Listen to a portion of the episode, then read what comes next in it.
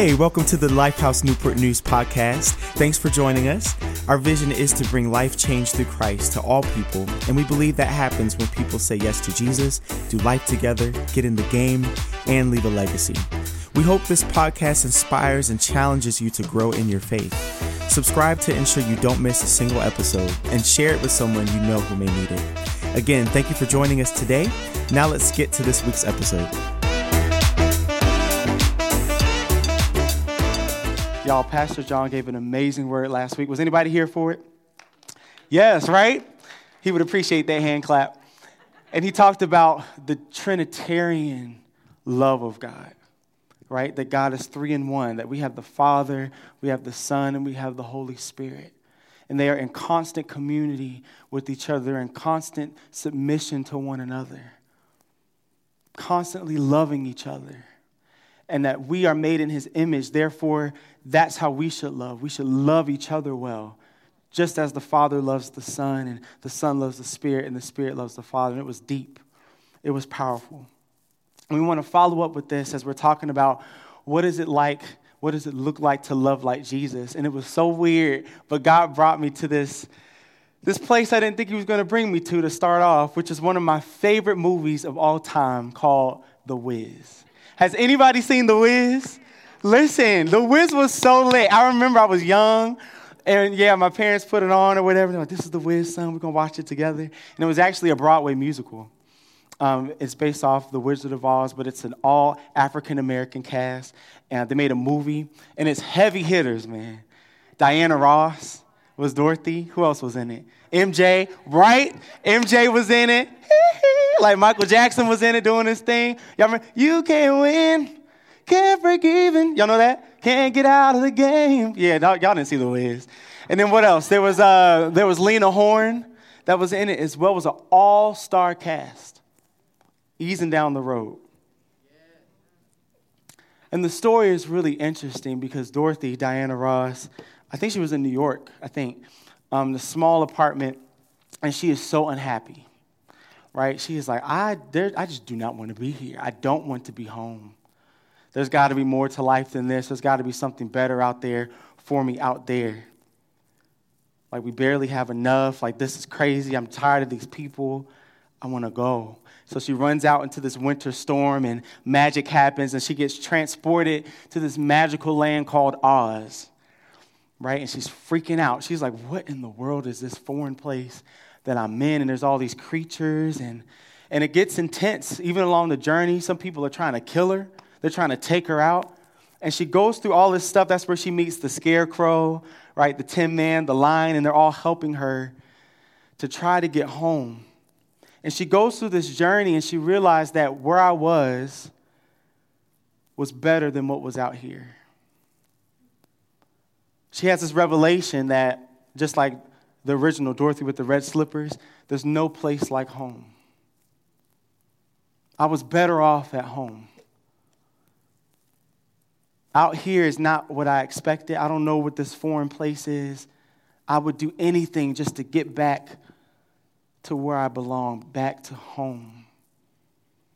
And so at the end of the movie, it's my favorite song, one of my favorite songs in it. All the songs are dope. But it's one of my favorite songs where uh, she's like it's the black screen or whatever, and Diana Ross, she's Dorothy, she's staring in the camera and she's like crying, pouring out tears because she's gone through this journey and it's been hard and it's been crazy and she's missing home and she realizes that's the only place I'd rather be and I would be desperate to get back. And she finally finds a way to get back home and she sings these lyrics.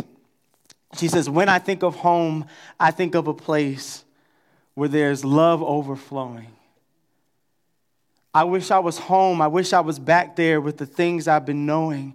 Maybe there's a chance for me to go back there now that I have some direction. It would sure be nice to be back home where there's love and affection. She realizes that I may not have had everything I wanted, but I definitely had everything I needed. And most of all, I had love that I took for granted. I had people around me in my life, in my family that cared for me, where I had affection, where they were like, yo, Dorothy, I get it, but we in it together. And I took that for granted. I didn't realize how deeply I was loved until I left. And now I would do anything. Before I would do anything to get out of this house, and now I'll do anything to get back to it. Where I had love and affection. And what's interesting is that Jesus was actually trying to tell us the same thing. In John chapter 15, we'll start at verse 9. It says, I have loved you even as the Father has loved me. And then it says, What? Remain in my love. When you obey my commandments, you remain in my love, just as I obey my Father's commandments and remain in his love. And what's really interesting about the word remain, in some translations you actually see it says abide or to dwell. It has the same connotation as if somebody invited you to their house and said, Come stay with me. Stay here. You don't have to stay over there. You don't got to get a hotel. We family. Stay here with me. And it's as if Jesus is saying, Come stay with me and my Father. Make this your home. It's like Jesus is saying to you and me, just come stay with me. I have everything you need. I am everything you need. You're not going to find it anywhere else. Just stay with me and my Father. Remain in my love. Abide here. Make your home here. Set up camp here. And you never have to leave. But we have a commitment problem, don't we? And I think this is where the issue is is that we have a commitment problem. We are unfaithful by nature. And so when we hear something like remain in my love, make your home here, it's hard because we don't like to stay home. We like to wander. We like to seek it elsewhere with other people and other things. We don't stick around. We're always looking for the next. We only want what feels good and we want it now. And it's so interesting to me that I always hear people, we're always praying for a new job. But I rarely hear someone praying for a new attitude. for a new character. And I'm speaking from experience from myself. I remember I was in a job and I was like, God, if you don't make a way in this next week, okay? Like it was crucial. And I was like, God, I need a new job. I need a new job. These people are crazy. My boss is crazy. This place is toxic. I need out. And I will never forget. I heard him say, I know you want a new job, but can I give you a new attitude? And I was like, first of all, that was super petty. I was not prepared. that is not the prayer that I asked. I clearly asked for a new job. Right. Like, what's going on here? And yet he said, but can I give you a new attitude? Because what's the point of going into a new job and you have the same attitude? It's just hidden. What's the point of entering that new relationship, but you still got that old stuff in you? It's just hidden. And what better opportunity to reflect who I am than when you're in a situation where you're probably justified to be frustrated and curse everybody out. But instead, you choose to be patient. And it doesn't make sense to the people around you. How are you so patient? You know our boss is crazy. It's easy when everything is, is easy. That's literally what the scripture says. Even the pagans know how to do that, to love people that love them back. What's the difference? It's when love is challenging where it shines the most because it's clearly a choice at this point.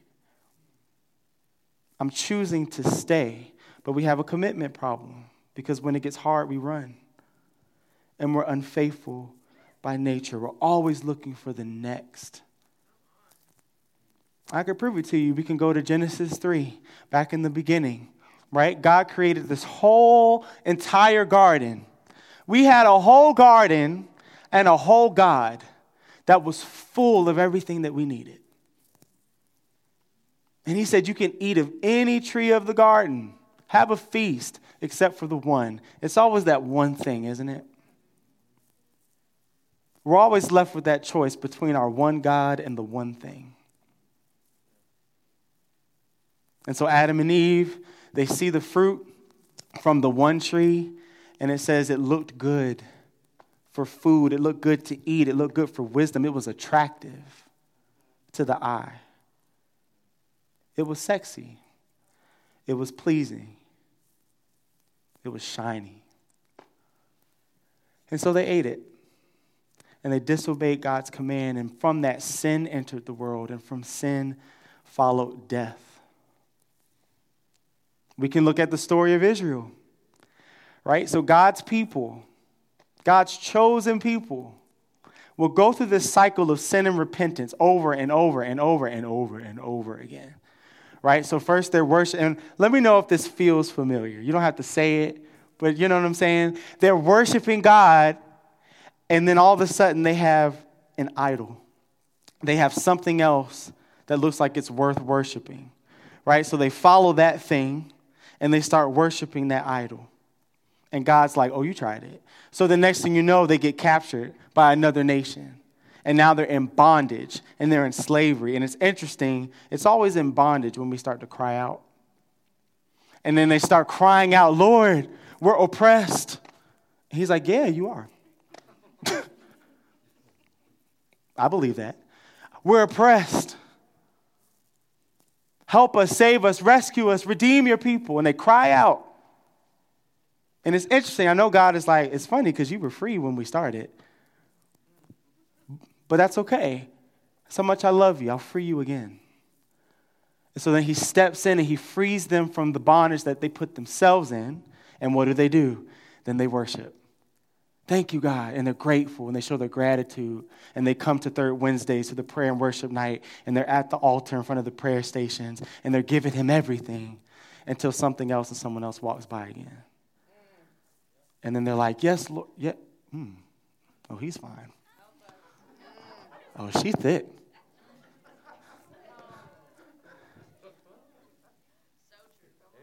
And then the cycle repeats itself over and over and over and over and over. We're unfaithful by nature. Paul said the same thing. Romans 7 18 to 25 says, And I know that nothing good lives in me, that is, in my sinful nature. I want to do what is right, but I can't. I want to do what is good, but I don't. I don't want to do what is wrong, but I end up doing it anyway.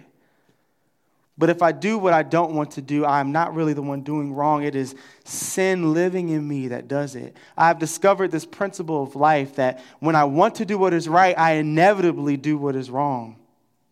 Have you ever felt, even verse 22, I love God's law, with all my heart. I do love Jesus, but there's this thing in me. It's, there's a, another power within me that is at war, that's waging war with my mind. And this power makes me a slave to the sin that is still within me. Oh, what a miserable person I am. Who will free me from this life that is dominated by sin and death? We have a commitment problem. We're unfaithful by nature. My favorite hymn, one of my favorite hymns, is Come Thou Fount. Does anyone know that hymn? It's one of my favorites. And there's a, there's a stanza here that always sticks out to me, and it says this Prone to wander, Lord, I feel it. Prone to leave the God I love. Here's my heart, Lord, take and seal it. Seal it for your courts above. Lord, come tether my heart because I'm prone to walk away we are prone to wander. Can anybody be honest today? I am. I like I'm prone to wander. I have this proclivity to walk away from his presence. And ironically, I, I know I need to be there, but there's something in me that's prone to venture out, to explore for something that I already have right in front of me. James 1 says it like this in verse 14 and 15 Temptation comes from our own desires. We can't blame anybody else. It comes from our own desires, which entice us and drag us away. These desires give birth to sinful actions, and when sin is allowed to grow, it gives birth to death. Sin is seductive. If it wasn't pretty, you wouldn't go for it. it's really attractive to try to get your point across and to not be patient with someone. It's more sexy just to put them in their place. It feels better, doesn't it? What I said was, it feels better to get that out. It feels better to find a good finger to choose when that person cuts you off. You're like, which one should I use today? to let you know how I feel about what you just did. I'm trying to get to work. I'm already, you know, in a tizzy. I'm rushing, and you want to go and cut me off. It feels good to get that off. It feels good to give in to what my body's feeling. I can't put a stop to this thing. You know, I'm just a man. That's how we are. It feels good until it gives birth to death. And then you wonder why you're emotionally unstable, why you're mentally all over the place, why you feel spiritually disconnected, because we wandered from home. And it's not that these things are bad things in and of themselves. Yes, like go on Indeed, try to find a new job. Like, yes, absolutely. Some of us need cars to get to work. Like, these are not bad things. But when we make them the source and not recognize these are resources, and we think these things and these people are going to complete us and fulfill us, then we get left wanting. And John warns us about that in John 15, 11. This is, this is the consequence of our wandering. This is the why behind it. This is why he's saying, yeah, make sure you stay home. You don't want to be out there in these streets. And this is why. He says, I have told you this so that my joy may be in you and that your joy may be what? Complete. That your joy may be complete. In some translations, it says full till it overflows. It's the same thing as if I took a cup and I filled it up with water at the brim till it was overflowing. And what that lets me know is that if it's His joy that completes me, then anything outside of Him, I'm what? Incomplete. That's easy math. Anything outside of His presence, anything outside of His will, anything outside of His love for me will leave me incomplete. And so some of us are confused because we're walking around with a piece of joy, a piece of happiness, a piece of security. And so it keeps us disillusioned for a moment until you hit a situation and you realize, oh, I'm incomplete. I don't have enough, right? I don't have enough to sustain this. This person isn't enough to sustain my happiness. This job doesn't fulfill me the way I thought it would because I just had a piece of it. But in Jesus, we are fully complete. Is that good news to anybody? That in Jesus we are fully complete. There's nothing lacking, there's nothing missing, there's nothing broken with His love. It is perfect and it is full to the overflow. But the consequence of wandering outside of His love is that you will be left wanting. And you will keep walking around and venturing out, like you said, starving and tired and confused, not even sure of who you are. Because outside of Jesus, he lets you know you can go out there if you want to, but you will be left incomplete. So, what is the solution? Because I think, I wonder if we feel incomplete because we wander instead of remain. If you've ever felt yourself saying that, like, man, I just feel empty or I feel like something's missing, is it possible it's because you've been wandering instead of remaining in His love, instead of staying home? And so Jesus gives us the solution to this back in John 15, verse 10. And he makes it clear. He says, When you obey my commandments, you will what? Remain in my love. This is the how. This is how we stay home. This is how we stay tethered to him. This is how we stay connected. This is how we keep from wandering. Is by obeying his commandments. When you obey my commandments, you remain in my love, just as I obey my Father's commandments and remain in his love. I love that Jesus does not ask us to do anything that he has not done or is doing himself. And he says, just as I obey the Father and I remain in his love and I don't wander, then remain in my love and obey my commandments. And this is the thing, even when we hear that word commandments, there may be a lot that's packed with it. I, I kind of grew up in the church. And so even when I would hear messages like, you know, obedience or his commandments or his word, I don't know if you've ever felt this or feel this now, but it felt just like a list of don'ts. You know what I'm saying? Don't do this, don't be this, don't drink that, don't sleep with her, don't go to that party, don't smoke that, don't do And you're like, what can I do? Other than like go to church and stuff. Like, what, what can I do? But what you find, and what I found is as I dig into his word, I see that it's really, that's not the heart. That's really not what it is, is this list of don'ts. But really, they are guardrails to protect me from the things I get hurt by when I'm outside of his will. That's the irony of it. They are principles to live by guidelines to give me direction, a standard to live up to, to measure everything else against, to be able to tell the difference and make a distinction between life and death, to make a distinction between what is true and what is a lie, to make a distinction between what is peace and what is chaos. So I can be able to identify a toxic relationship when I see it and when I'm in it. Because His Word has already shown me how people are supposed to treat me. Think about it. When I'm in His Word, He shows me the difference, and if I'm not there, I won't know. And so peace and chaos start to look the same. Lies start to look like truth. That's the whole point of his word. He's saying, I'm giving you what you need so that you can tell the difference between me and everybody else.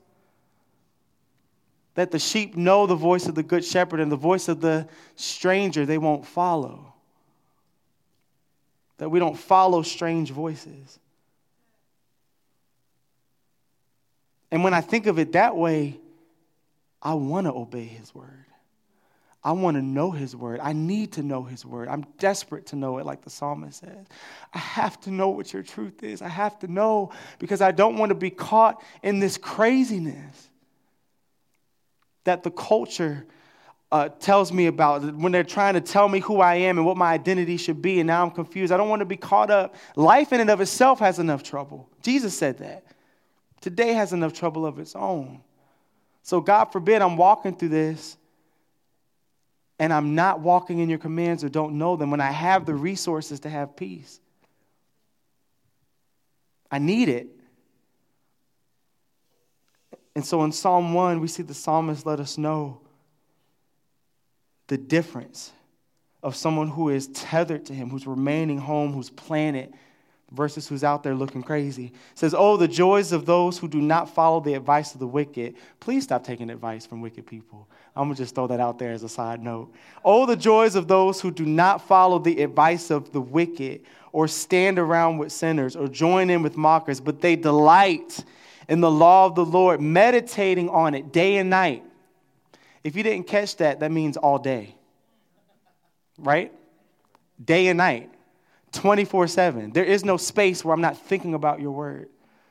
There's no second of the day where I'm not sitting and wrestling with your truth. That I meditate on it. I got my worship music going. I got that podcast going. I'm hitting up my friends like, hey, can we meet at Grounded Coffee? And just kind of talk about this scripture. Like I'm in community, I'm joining a life group, I'm constantly in his presence, in his word. I'm going to youth group. Because there's not a space in my day where I, don't want to be thinking about him and what he has to say. Meditate on it day and night. And in verse 3, it says, They are like trees planted along the riverbank, bearing fruit each season. Their leaves never wither and they prosper in all they do. But not the wicked. They are like worthless chaff scattered by the wind. So, chaff is like if you have an ear of corn and you know that part on the end that you peel and you throw it away. He's saying that's what the wicked are like. You throw it away because they have no substance. There's no nutrients, there's nothing in it that has purpose, so you just throw it away. And God forbid we have all this word, but we walk around and, and we're not people of substance.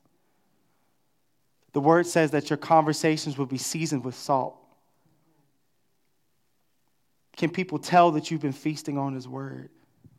Is there substance in what you have to say? Do you bring clarity to a situation? Do you bring peace when you walk into that staff meeting? Do you shift the atmosphere, something different? Do you give wise counsel? Is there substance? But you only get substance when you remain. It says they will be condemned at the time of judgment. Sinners will have no place among the godly, for the Lord watches over the path of the godly, but the path of the wicked leads to destruction. Y'all were prone to wander. But one of my pet peeves is when people are like, oh, you know, we're just human. I'm just human. This is what we do. We're broken and we're falling. We're going to sin. And it is true that we're broken, and yet there's a scripture that makes that problematic because it says, if anyone be in Christ, he is a what? A new creature, a new creation. You have a new identity. Behold, all things, old things have passed away. Old things have passed, that means it's dead. All things have become new.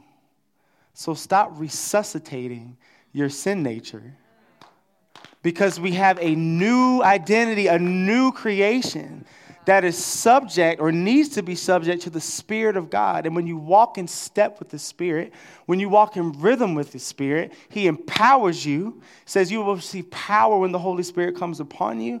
You will receive power to live out who He's calling you to be.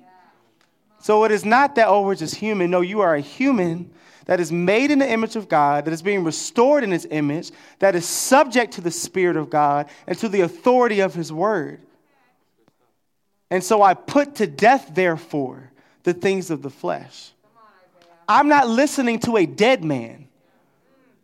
So just because you tell me to go this way does not mean you have the power or authority to make me walk that way. We are giving power to a corpse. But it's until you recognize that that I have a new identity in Christ. And I'm not saying, please hear me, I'm not saying it is easy, but it is not impossible because Jesus was fully God, but he was fully. And it's the same spirit that resurrected Jesus, the word says, is the same spirit that is in me. It is not impossible. He would not call you to an impossible task like that, where I know this is the standard, but I know you'll never meet it. So I'll just keep forgiving you. Like, that's not the purpose of forgiveness. Forgiveness is just, that's okay. You're training.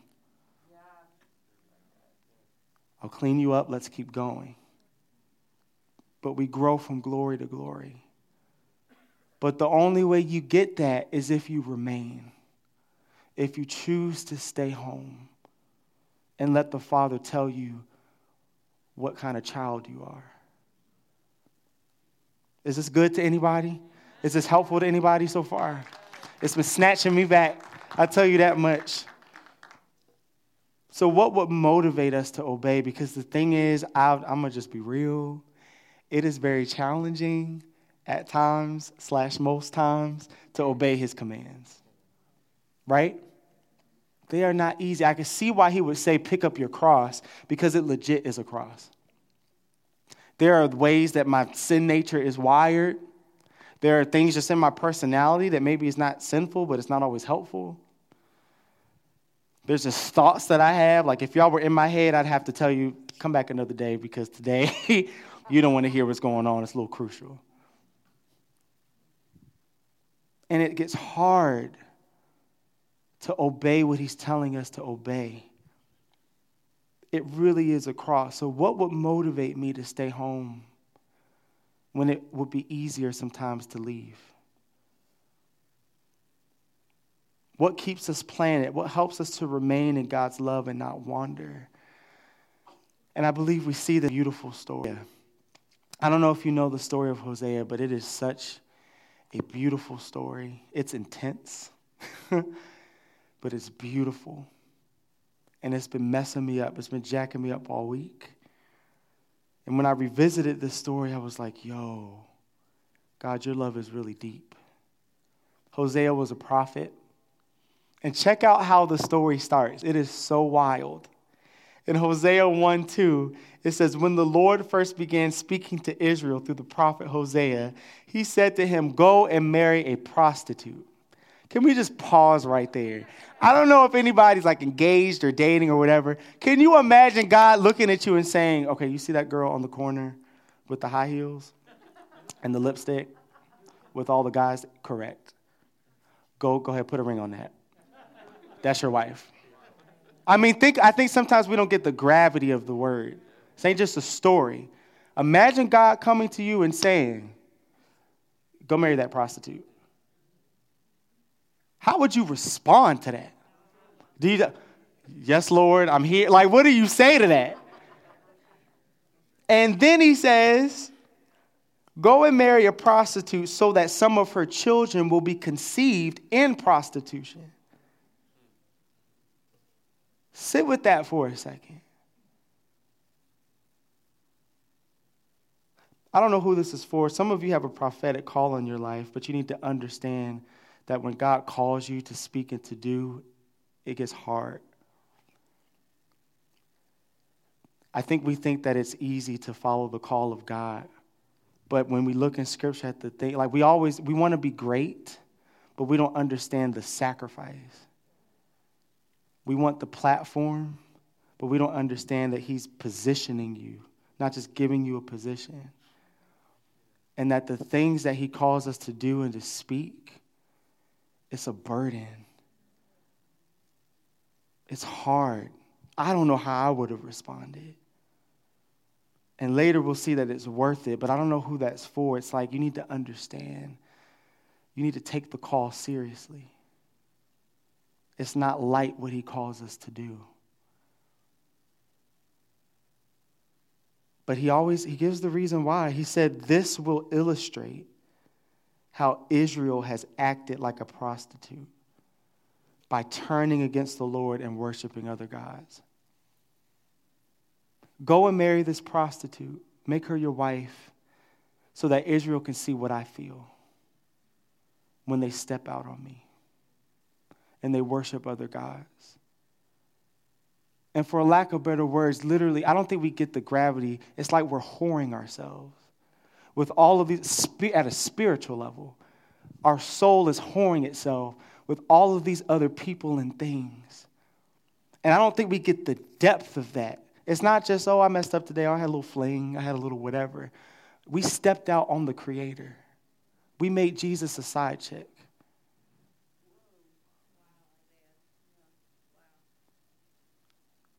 To a faithful God with a perfect love. And what gets me about this too is then we get insight on how he feels. It hurts him.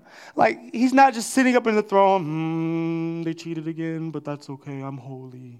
I can take it. He's literally like, y'all don't understand. It hurts every time you step out if that's happened to like if you've been in a relationship where the person was you know you may know like that that crap hurts so imagine how god is feeling when the people that he chose and he called by name want to be called by someone else and we see that it's painful for him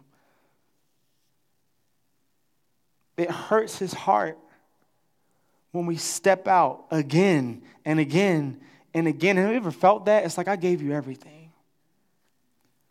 Some of us have probably said that to somebody. I gave you everything. Am I hard to love? Like, what did I do wrong? I gave you my love. I gave you my time. I sacrificed X amount of years for you. How could you do this? And that's literally what God is saying.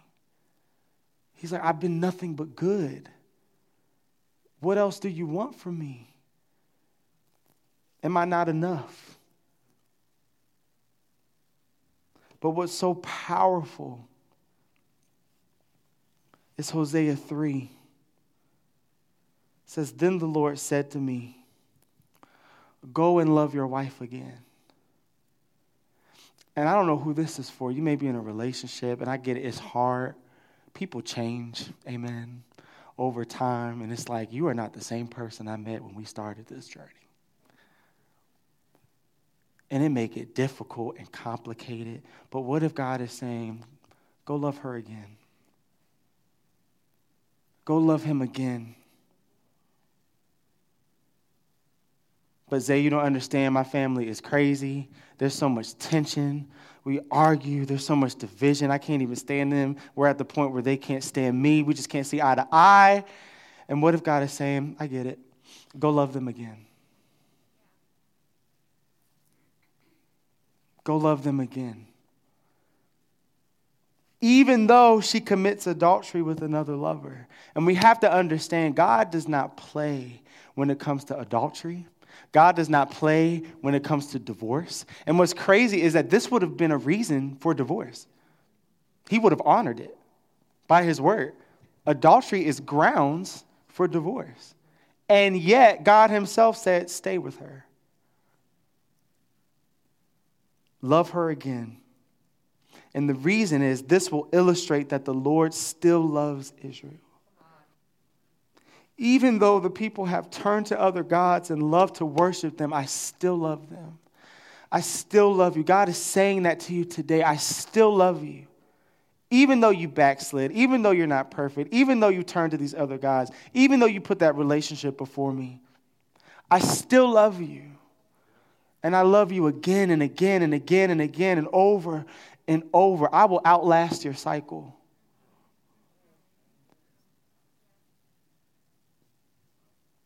You may fall again, I'll pick you up again. And so Hosea does something powerful in verse 2. It says, So I bought her back for 15 pieces of silver and five bushels of barley and a measure of mine of wine. You know that was equivalent to what you would pay for a slave.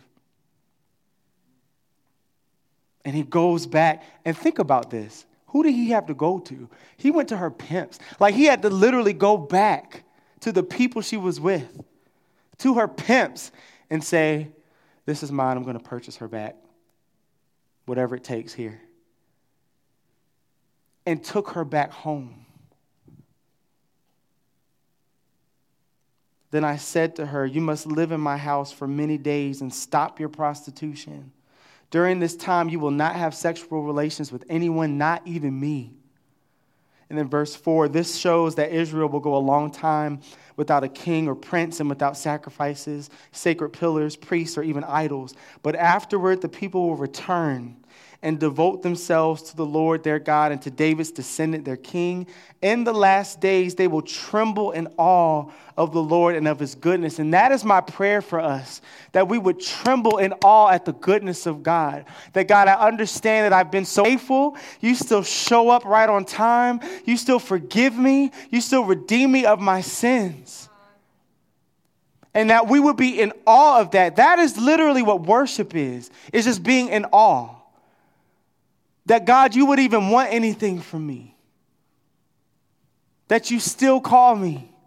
That you still pursue me. That you still chase after me. That you would go to the place that I left you at and find me there and rescue me and bring me back home and say, You're mine. My prayer is that we would be in awe and trembling awe and reverence of a God that could be that faithful. And this is the gospel, y'all. This is the gospel that a faithful God would remain with an unfaithful people until they learn how to remain with Him. That a faithful God who doesn't owe us a thing would be faithful to such an unfaithful people until they learn how to be like him and stay home. That even when they wander, he's patient. Scripture literally says it's his kindness that leads us to repentance. And somebody needs to hear that today. God is not harsh with you. He's harsh with sin. He doesn't play. He has wrath when it comes to that. But with you, his child, he is gentle and he is loving. He disciplines those that he loves. He prunes those that he loves so they can bear more fruit, so they can bear more evidence that they are his children, that they are his disciples. Psalms 103 says that in our young adult group on Thursday. I don't know if we got the young adults in the house, but we, yes, but we talked about that this past Thursday in Psalm 103 that God is compassionate and merciful. He's not quick to accuse. He's gentle and he's loving and he's kind. And it's his kindness that leads me to want to turn the other way and run back home. When I think about the fact that I deserve the smoke, like I deserve the heat, and yet he responds in gentleness and says, I still love you and I will love you over and over and over and over until you get it. I will love you over and over until you get it. I'm not going anywhere. His love is so stubborn. He has this stubborn, relentless love that even when I quit, He's like, I'm not done. And I'll sit here with you until you're ready, but I'm not going anywhere. I'm not going anywhere. Somebody needs to hear that. He's not going anywhere. He's waiting. He's waiting. He's waiting for you. He's waiting for you just to come back home. Just like the prodigal son who thought, it's better out there. I'm tired of being in my father's house. So he took his father's inheritance and he just went out and he just partied. And he got lit. He lived his life. He thought he was living his best life until he ran out of everything. He ran out of money. He ran out of friends. He ran out of companion. He ran out of hope. And now he finds himself eating pig slop when he had full course meals at his father's house. And it says when he came home, he, he came back to his senses. And I feel that in the spirit for somebody. It's time for you to come back to your senses. Sober up. Come back to your senses and realize what you had that there's no place like home. I need you to click your heels three times and do what you got to do and go home. But it says when the father looked, that means he had been waiting the whole time. If he could see that the son was coming, he was standing at the window every day.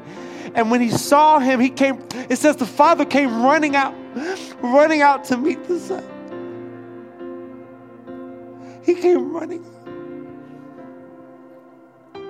you don't understand how desperately God is waiting for you to let Him be your God.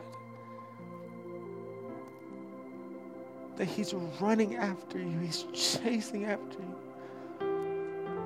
And I think it's amazing to me when I think about all the beautiful things. It's like Pastor Christian talked about with space and the stars and the planets. And I think of the trees and the vegetation and how the water stops at a certain point and goes back. Like, who does that? And the beauty of the moon and the beauty of people and the different shades of skin that we have in our cultures.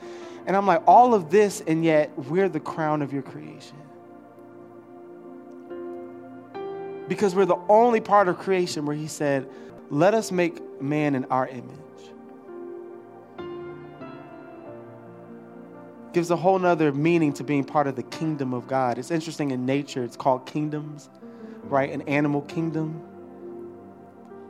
And yet we are part of the kingdom of God. We're part of the family of God. We have his nature, we have his image. When he looks at a tree, he sees a tree. When he looks at a star, he sees a star. But when he looks at you, he sees himself.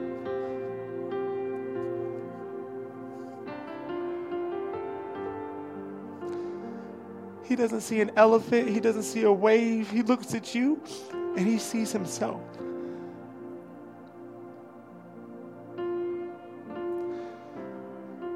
Broken as we may be, confused as we may be, it says, while we were yet sinners, Christ died in the midst of me looking and sounding and acting crazy. He didn't wait. He said, I love you now. Because when he looked, he saw himself he saw his image, and it was worth buying back. Is this good news to anybody today? You were worth buying back. Some things aren't worth it, but you were. So, what are your next steps? What are your next steps to receive this love? Maybe that's what it is. You're like, I didn't know this is what I needed, but I found out today this is exactly what my soul has been looking for. I need Jesus. I don't know everything about him, but I want to. I want to learn more about him. If, if this really is true, and he really is God, and he really does love me, and he really is pursuing me, I want that. I want that type of love. I want that type of love. I've never had that before, and I've been looking for it that today is your day. Do not wait. I'm so glad the day that I went in my mom's room and I said, Mom, I want to receive Jesus. I'm so glad that she let me in that prayer because it changed my life. It changed my life. And so we want to invite you into that today.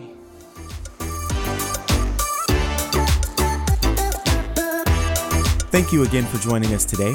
If you need prayer, have any questions about what you just heard, or said yes to Jesus, please reach out to us at lifehousenn.com or text 757 690 2401. We'd love the opportunity to pray for you and help guide you through the next step in your faith journey.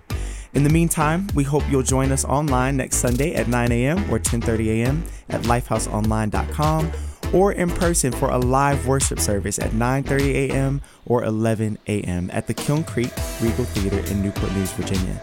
Visit lifehousenn.com for more information or to RSVP for a live service.